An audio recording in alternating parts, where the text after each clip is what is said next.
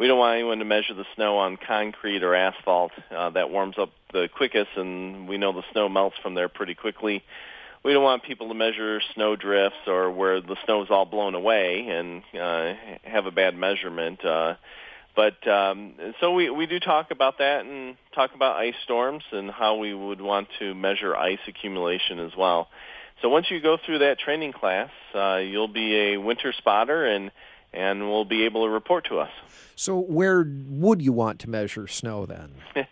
uh, it, we really like you to measure the snow uh, on the grass. If you have a piece of wood, uh, particularly if it's painted white, uh, you can put a piece of wood out there.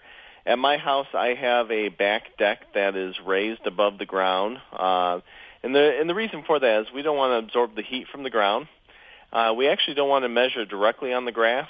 The snow collects on top of the grass blade. So if you stick a ruler onto the ground, you can measure the two inches of air between the soil and the top of the grass blade and that could lead to measurement errors. Uh, so we like you know, officially what we have is a snowboard that's painted white, so it doesn't absorb the heat from the sun, doesn't absorb the heat from the ground. And then we put in an area that is sheltered enough that it doesn't get blowing and drifting, but it's not so covered and sheltered by trees that the snow doesn't fall onto the snow area to measure it. So uh, there's you know, there's oftentimes not a perfect spot to measure the snow, and we just ask our spotters to do the best they can. So, like somewhere in the middle of the yard, maybe. Yeah, middle of the yard. Um, yeah, where you have enough wind block, uh, and but yeah, it's open enough that the snow falls down and collects. Besides the obvious differences in weather, uh, what's different between being a winter spotter and, say, a storm spotter? Well, the the big difference is just what you're going to report to us. Uh, we still need your reports no matter what the season is. A lot of times people don't understand uh, why we need winter spotters because it seems like when you get a snowstorm, you know, everybody gets some snow. But uh, the truth of the matter is snow amounts can vary uh, quite a bit over a small area.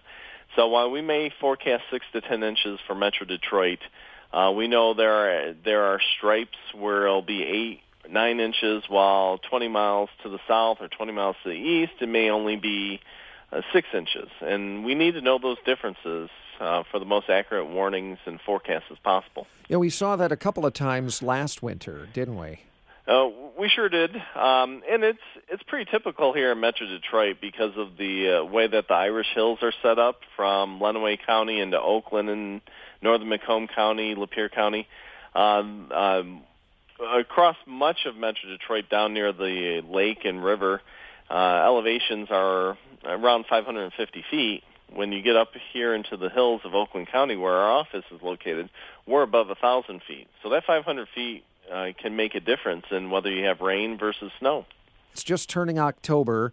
Uh, we, we don't have to worry about it uh, for a little while, but do you have any idea what the coming winter uh, might look like? Uh, we have a little idea the official winter outlook comes out on uh, October 20th uh, and then gets refined on November 17th. And we'll have our specific Southeast Michigan outlook around November 1st. With that said, the Climate Prediction Center uh, will make forecasts out 12 months in advance. Uh, so we do have a little flavor of what that winter outlook is going to look like. The key thing t- that's going to drive the winter is that we do not have an El Nino this year like we had last year, and we don't have a La Nina. And so what that means is the Pacific Ocean water temperatures are going to be about average and something that we call neutral conditions. What has typically happens in the Great Lakes is that can be one of our more uh, severe winters when we get um, uh, neutral conditions. It's not a lock, it's not a guarantee, but when we have our colder and snowier winters, they tend to be these neutral La Nina or El Nino type of conditions. And so that's what we have in the forecast.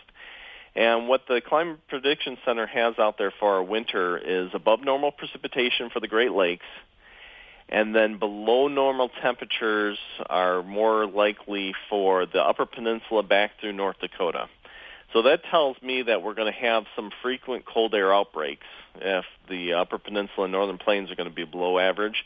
some of that cold air is going to get in here, and with above normal precip, it probably means more rain events, but also more snow events overall.